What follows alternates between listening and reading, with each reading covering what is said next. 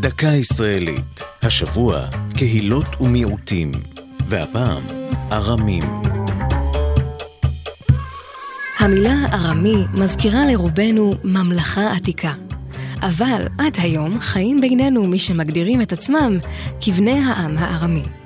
הארמים רואים עצמם נצר לעם המוזכר פעמים רבות במקרא, ואשר שכן באזור הסהר הפורה. שפתם שלטה באזורים נרחבים בו. בין השאר נכתבו התלמוד הבבלי והירושלמי, מנכסי התרבות הגדולים ביותר של העם היהודי, בניבים שונים של ארמית. המיעוט הארמי בארץ ובמדינות אחרות באזורנו הוא נוצרי, ומשתייך למספר זרמים של כנסיות מזרחיות.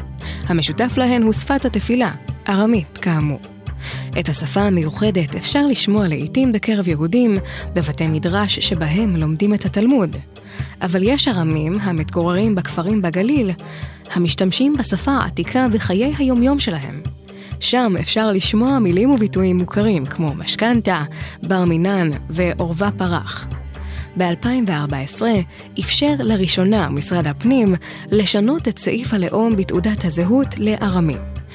אין נתונים מדויקים על מספר הישראלים שבחרו לממש אפשרות זו, אבל ככל הנראה, חיים כיום בינינו כ-15,000 מבני העם הקדום.